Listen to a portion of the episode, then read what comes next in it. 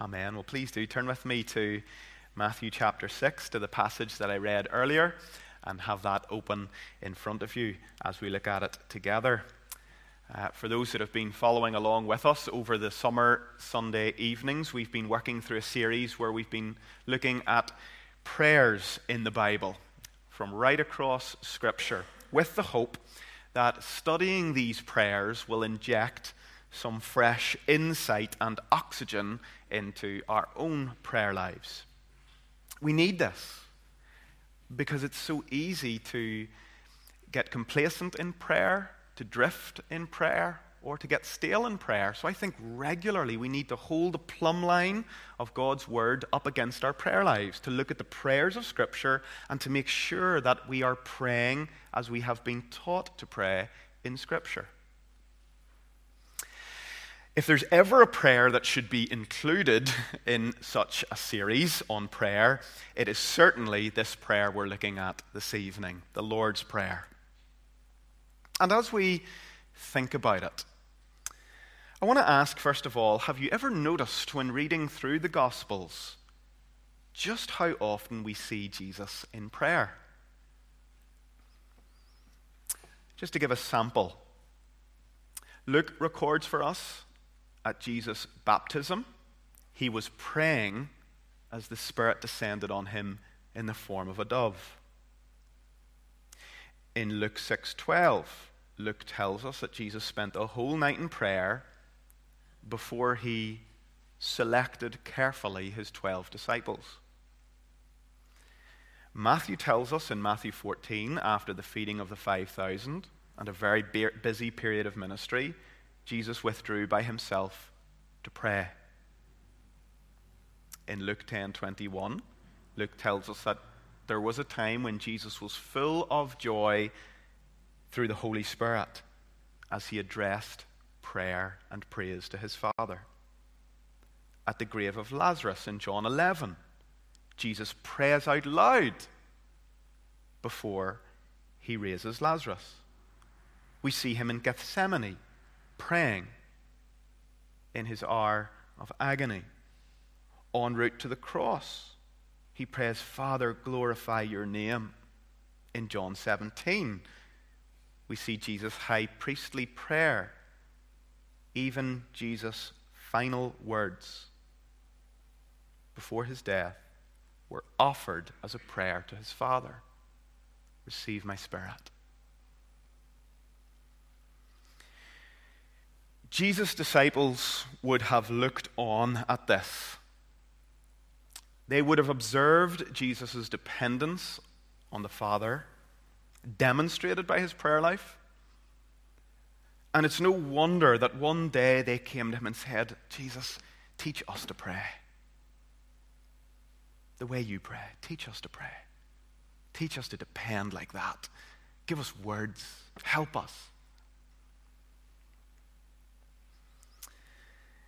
Luke tells us in Luke 11 that Jesus answered their question by giving them this model prayer that we're looking at this evening, the Lord's Prayer. And what a gift this is to us. Jesus has not left us in the dark about how we are to pray. As well as modeling prayer for us through his life, he has given us a model prayer something we can use as a guide in our own prayer lives. I was thinking about this earlier and thinking it's kind of like one of those paint by numbers things, you know, where you see a, a little thing and you paint that number and that number and that number. In a sense, the Lord's Prayer gives us guidelines, and we're to fill out every line and use each prayer, each line, as a starting point so that we can build on it and build on this spinal cord of prayer bones and flesh and life. We're going to look at the prayer in Matthew's Gospel this evening. And this prayer actually forms a part of a wider section of teaching on prayer in Jesus' Sermon on the Mount. This is perhaps the most significant, in fact, it is without doubt the most significant place where Jesus teaches on prayer in the Gospels. If you look there at chapter 6, verses 5 to 15 that I read earlier, you'll see that Jesus' teaching on prayer consists of four main instructions. First, in verse 5, he instructs his hearers on how not to pray. Don't show off, try to look super spiritual in front of others. Then, second, he instructs his hearers in verse 6 on how they should pray by focusing on God. Then, third, in verses 7 and 8, once again, he teaches them how not to pray, babbling on with words that are not guided with careful thought, beginning to recite just words as if it's some kind of incantation where you check your mind out and just say things over and over again. He says, Don't pray like that. That's how pagans pray. Then, fourth, in verses 9 to 15, another section on how to pray. So you get a how not to pray, how to pray, how not to pray, and how to pray. And this second how to pray section comes in the form of this model prayer given to help us enjoy meaningful communion with our Heavenly Father. And what I'm going to do this evening is just draw out three very simple and practical lessons on prayer from the Lord's Prayer to help us give shape to our own prayer lives. In a sense, to again, just let the plumb line of the Lord's Prayer just set it up against our prayer lives and allow it to give shape to them. So, three very simple lessons on prayer from the Lord's Prayer. Lesson number one try to begin your prayers, all your prayers, by remembering and adoring the one to whom you're coming. Try to start all of your prayers by taking a moment to just remember who it is you're coming to and to adore him.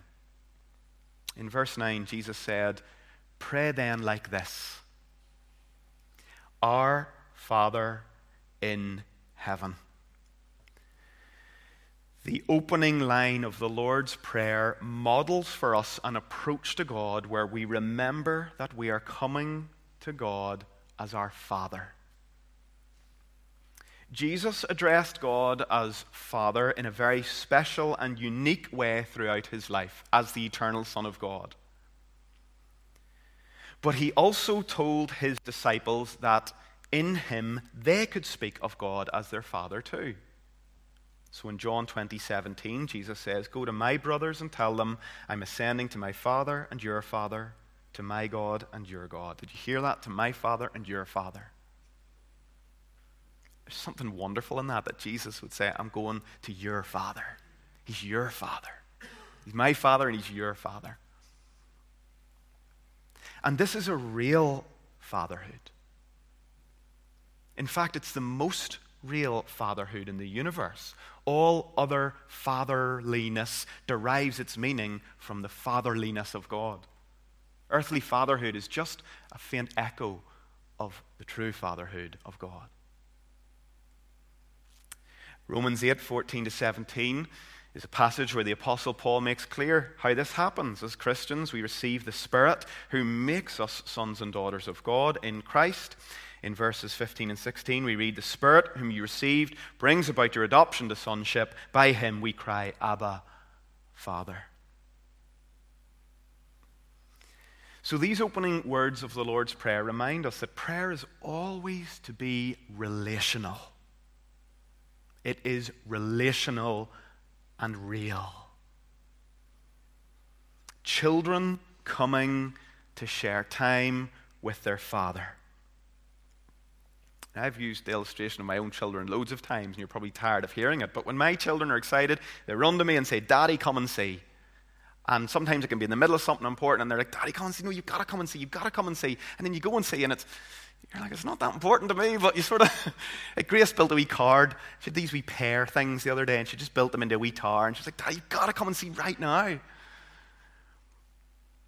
When they fall and hurt themselves, they reach up. This morning, I was sitting down with a cup of coffee around the table with the kids, looking forward to a nice, relaxing moment, and Grace started screaming. And we're like, What happened? What happened? What happened? And then the boy said, Daddy, there's a wasp. There was a wasp that I had swatted, and it was lying on the floor. I forgot to sweep it up.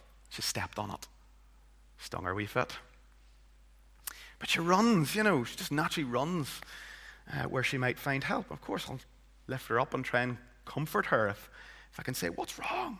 and get over the frustration of my nice coffee moment being ruined. Sometimes the kids come to me and ask me questions they don't understand. I had a lovely chat with Grace again. It's funny, all Grace here.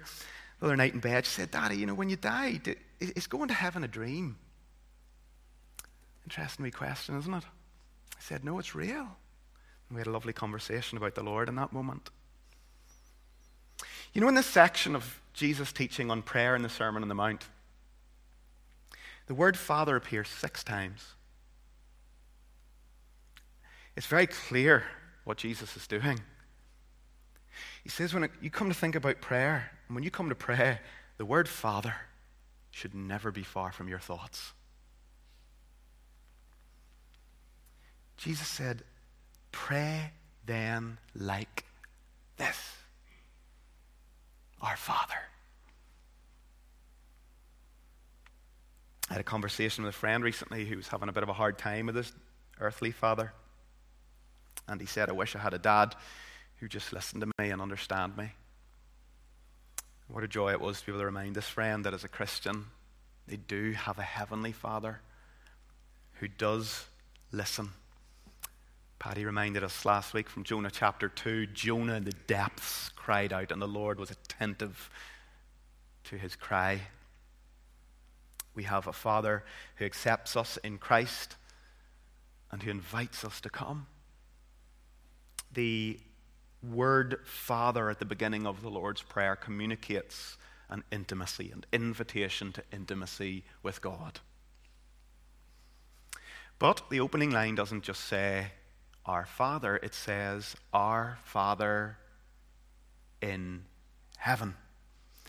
And I always love to remind people that this is not so much about where God is located, it is about God's place of supreme authority.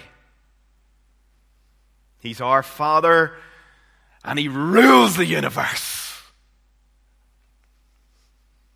Enthroned in sovereign power, not just willing to help us, able to help us. This is a Father who we come to who is totally committed to us for our good and has all power to care for us and watch over, for, over us. And there's another lesson for us here. Jesus teaches us that our approach to God in prayer should be balanced. The God who invites us near is our Father. But let's never forget He is holy. And when people came wrongly to this God in the Old Testament, they dropped dead. So we do not just come in the way that we think is wise through our own merits. We come in the way that the Father appoints, and that is in Jesus' name, through the accomplishments of His Son. But as we remember God for who He is as our Father and our sovereign ruler, we also learn in this opening line and open, opening request of the prayer that our approach to God is not just remembering who He is, but also adoring Him for who He is. Jesus said, Pray then like this Our Father in heaven, hallowed be your name. Now, the, the word hallowed means, May your name be holy May all that you are be set apart, reverenced, valued. Name, hallowed be your name. Name means the person of God, His person, His works, everything that there is to do with Him. Hallowed be your name is a prayer that God's name would be truly known and treasured. And we pray this prayer on two levels. First, we pray it for ourselves. I try to make this, I've it written in a little book for my Monday morning prayer. Hallowed be your name. This week, as I do my sermon prep, as I go out and about, as I do this and that, hallowed be your name. We pray this for ourselves that God's name would be hallowed, reverenced, valued in our own lives. But then also, we pray that others would hallow God's name too, that he would be hallowed in our families, with our children, in our workplaces, hallowed in our world, hallowed across the nations. I heard one person say that the Lord's Prayer is the greatest world mission prayer in the Bible.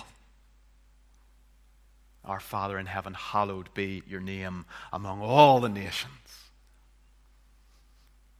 So, first lesson try to begin your prayers by remembering and adoring the one to whom you're coming.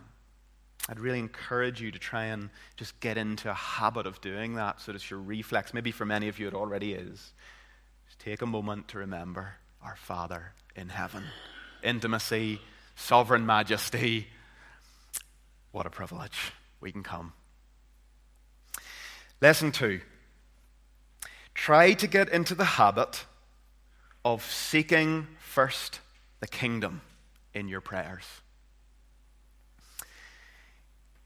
It's very easy to approach God and to remember that He's holy, etc., and then to just go straight to a, less, a list of petitions that are about personal things in our lives. We want God to help us with some way in, in some way with these personal things. And again, that can be okay. But verse 10 here presents us with a stage before we do this where we seek the concerns of the kingdom first before we seek petitions about our own personal things. Now, the Lord's Prayer is never to be a straitjacket. And you can't pray unless you pray in this order. No. It gives us shape that we can build on and so much freedom. However, we find in these two requests in verse 10 something that I think is very helpful to build into our prayer lives as a habit. We find here two requests that focus on the advancement of Christ's kingdom in the world and in our own hearts. And when you see this in the New Testament prayers, you can't unsee it. Constantly. The Apostle Paul, for example, prays that we would grow in the grace and knowledge of the Lord and Savior Jesus Christ, that we would be filled with the spirit of wisdom and revelation and the knowledge of God, that we would be uh, filled with the love of God and know how high and wide and long and deep it is. And you start realizing all of those are, are essentially prayers that the kingdom would come in our lives more fully. God's rule, God's reign, God's authority would invade our lives on a whole other level. So may your kingdom come on one level, is a prayer for the advance of the gospel and the extension of the kingdom in our own lives and in the lives of others, but it's also a prayer for the kingdom to come in its fullest sense in the return of Jesus at the end of time. The prayer, May your kingdom come, it really flows right out of that opening line, Hallowed be your name. And I would encourage you to get into the habit of praying the May Your Kingdom Come prayers. And pray them from the inside out. What do I mean by that? We'll start asking, as I said, for the kingdom to come in your own life more fully. Kingdom in Scripture and in the Gospels means the rule and reign of God. It's not so much like a just a location, it means an active rule. God's domain where He rules. So when you pray, May your kingdom come, you're saying, May your kingly rule just govern my life completely.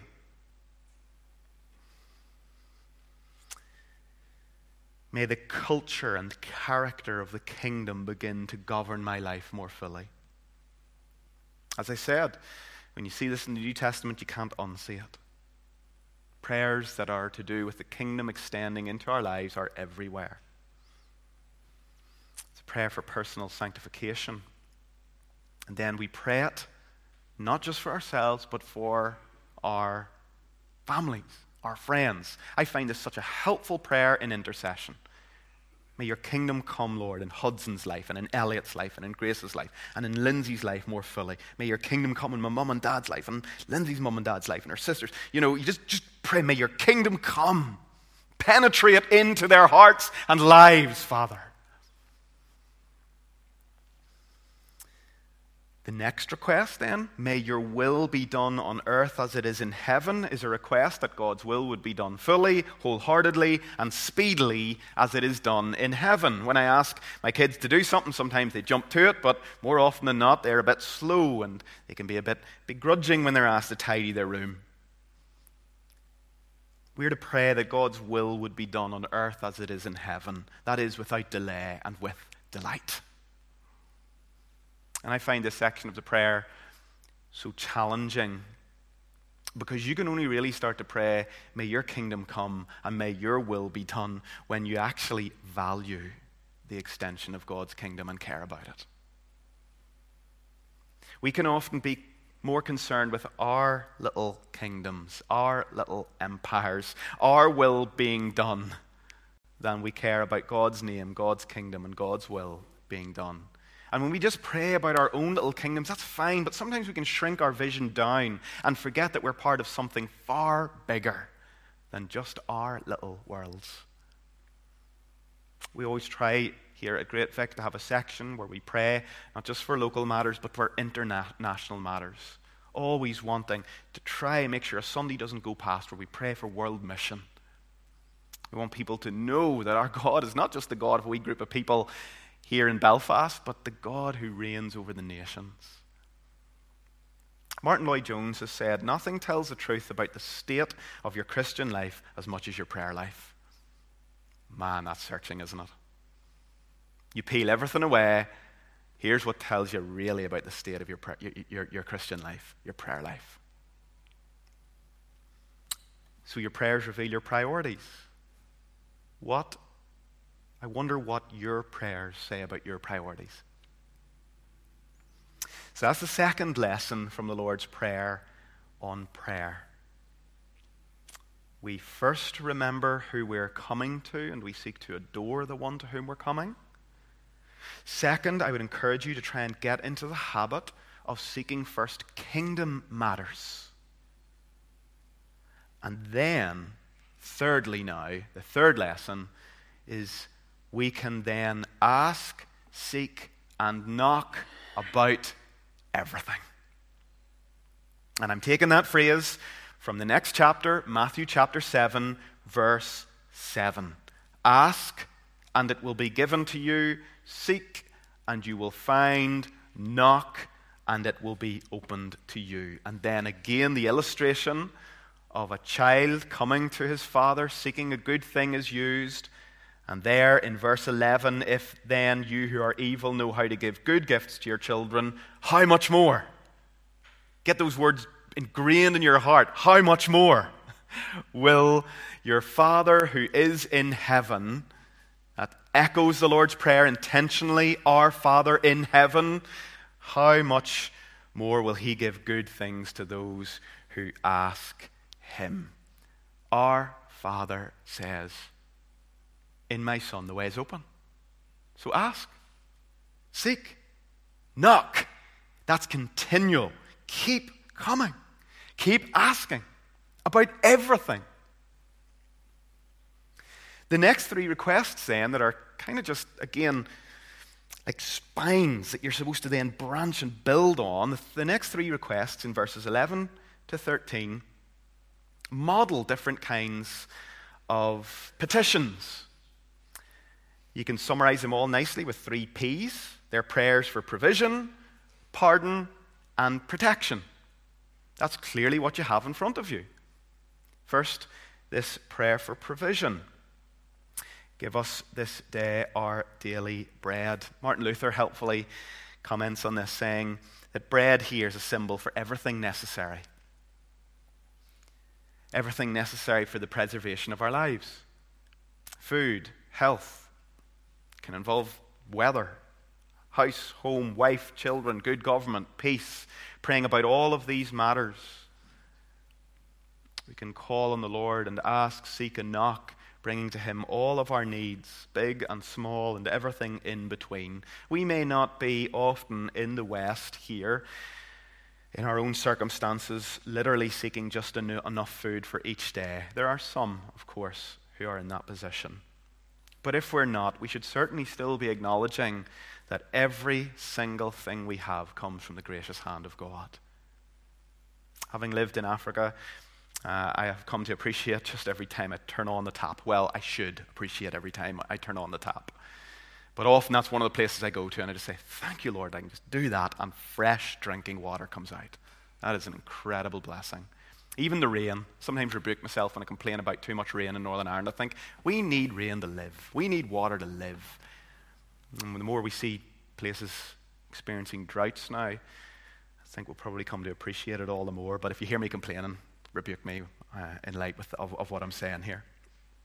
But we come to God with our needs. We remember that everything we have comes from Him and that everything we need is found in Him. The next request, then, after prayer for provision, is this prayer for pardon, forgiveness, in verse 12. Much has been written about it uh, and about the way it's written here. Is our forgiving others in some way the path to being forgiven by God? Well, Jesus expands on this verse at the end of the Lord's Prayer, making it very clear that forgiving and being forgiven are very tightly connected in his thought. And light is shed on these verses by the very helpful parable of the unmerciful servant in Matthew 18 23 to 35. Do you remember the guy who was forgiven a large debt? And then he went out from there and he found someone who had a small debt against him and he refused to forgive them. And Jesus told that story to just speak of how inappropriate and unfitting it is for one who has been forgiven a huge debt of sin to hold any lesser debt against your offenders. The point of the parable teaches us that true, a true experience of forgiveness from God bears the fruit of a forgiving disposition towards others. It's not easy.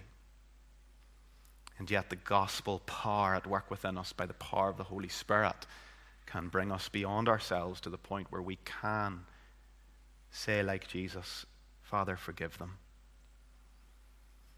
We can't, of course, forgive in the unique way Jesus forgives.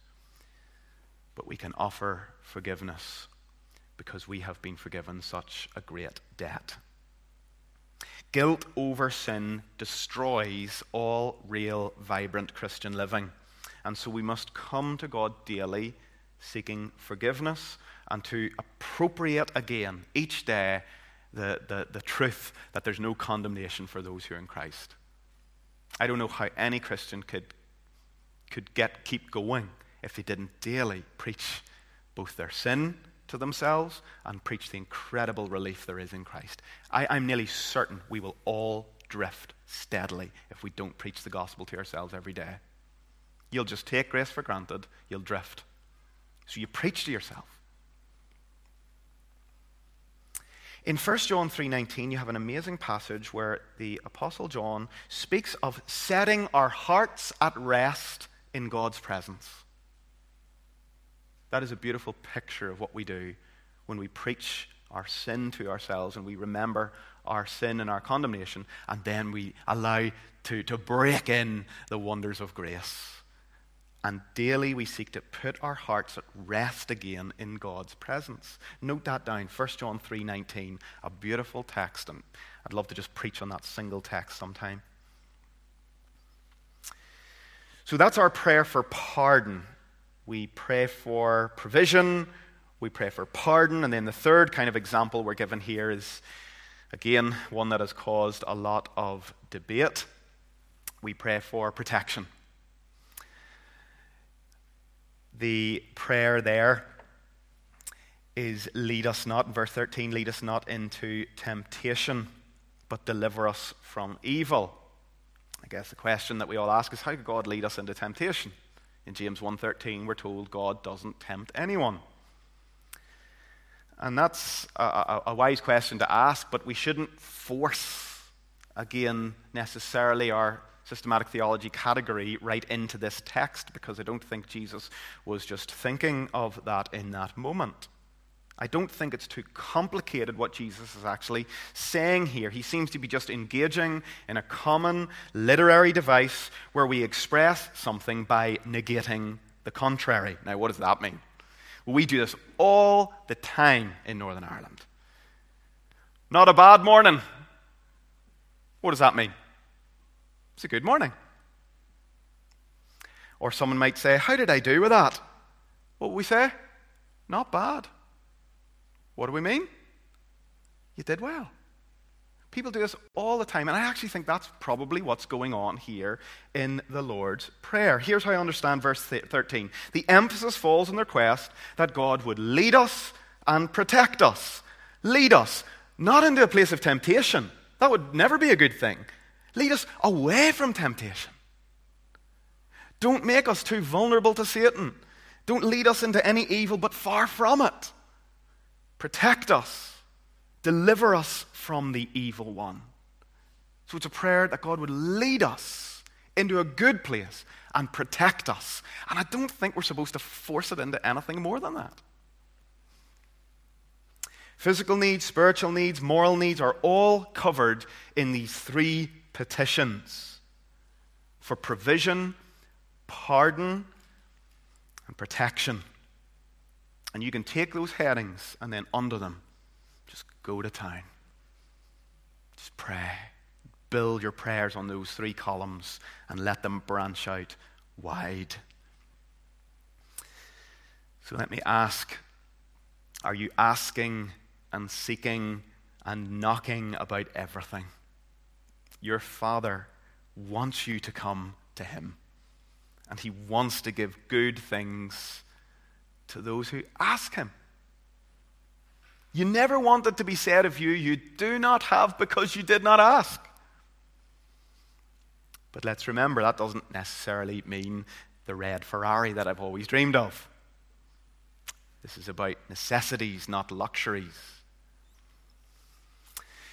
So, this is the end of the prayer here in verse 13, as we have it now in most uh, modern day English translations. But usually you'll find a footnote as well. The ESV has this footnote, certainly, that tells us that some later manuscripts include a doxology here. Yours is the kingdom, the power, and the glory forever and ever. Amen. That's how I certainly memorized it in both my primary school and uh, secondary school growing up. What are we to do with this? Well, here's just a very simple narrative explanation. All known original manuscripts before the fourth century don't include the doxology, it's just not there. This tells us that the, the doxology was probably not originally part of the prayer. However, from very early on, it was added into church liturgy, kind of fitting rousing end to the prayer. And you could see how that great rousing end to the prayer might creep its way into some of the 5th century and onwards manuscripts. You could see, for example, a scribe working from memory writing out the prayer, and the church liturgy has included this ending, and he just puts it in the margin. And then it finds its way from the margin in a manuscript into the main text, come 5th century. And then people start to copy it afterwards and goes, hmm, is that part of the original, or is it in the, is it in the margin? And I actually think the ESV, NIV, for example, get it right by putting it in a margin note, because that's what it is. But I don't think it's a something we need to worry about in any way because it's theologically true. It can be um, certainly um, drawn in from other places in Scripture, and uh, I have no problem to appending it to the Lord's Prayer uh, as has been the habit of the church for so many years. May the kingdom, yours is a kingdom, and the power and the glory forever and ever. Amen. So there are three lessons on the Lord's Prayer for you this evening. Try to remember who it is you're approaching and adore Him. Try to seek first the kingdom in your prayers and then ask, seek, and knock about everything. Back to something I said then at the beginning, just to close. We can use this prayer, the Lord's Prayer, in our everyday lives in so many ways. And I would really encourage you to use memorized prayers like this um, to build in your quiet rest moments in your mind a place of communion with God. If you're walking, or you're riding your bike, or you're cooking, or you're doing the dishes, or you just have a down moment, you can go right back in your heart and mind to our Father in heaven. Ponder and meditate on the fatherliness of God, and then ponder and meditate on the fact that He's sovereign. And then you can just start turning over those prayers in your heart and mind and building on the Lord's Prayer, filling in our Father in such wonderful, intimate ways. That's how Martin Luther speaks of treating the Lord's Prayer. That's what he said he did, that great reformer with the Lord's Prayer. I've shared this with you before, but he wrote a letter to his barber, uh, Peter Spring, in 1535. His barber asked him how to pray. Luther writes an incredible line. You can Google this online and find it. Luther's letter to his barber on prayer. And he speaks of taking the Lord's Prayer line at a time and using each line as a melody line that he harmonizes off. And I would encourage you to do this. And we'll close with this. Luther, at the end of the letter, writes This, in short, is the way I like to use the Lord's Prayer when I pray it. To this day, I suckle at the Lord's Prayer like a child. And as an old man, I eat and drink from it, and I never get my fill. It's the very best prayer, even better than the Psalms, which are so very dear to me. It's surely evident that a real master composed and taught it. And that is so true. So pray then like this. Let's pray.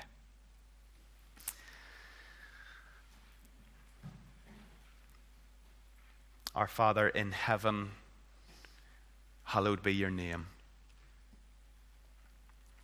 May your kingdom come. May your will be done on earth as it is in heaven. Give us this day our daily bread and forgive us our debts, as we also have forgiven our debtors. And lead us not into temptation, but deliver us from evil. For yours is the kingdom and the power and the glory, now and forevermore. Amen. Amen. Let's stand together and respond by singing of the higher throne that we come to as we come to our God.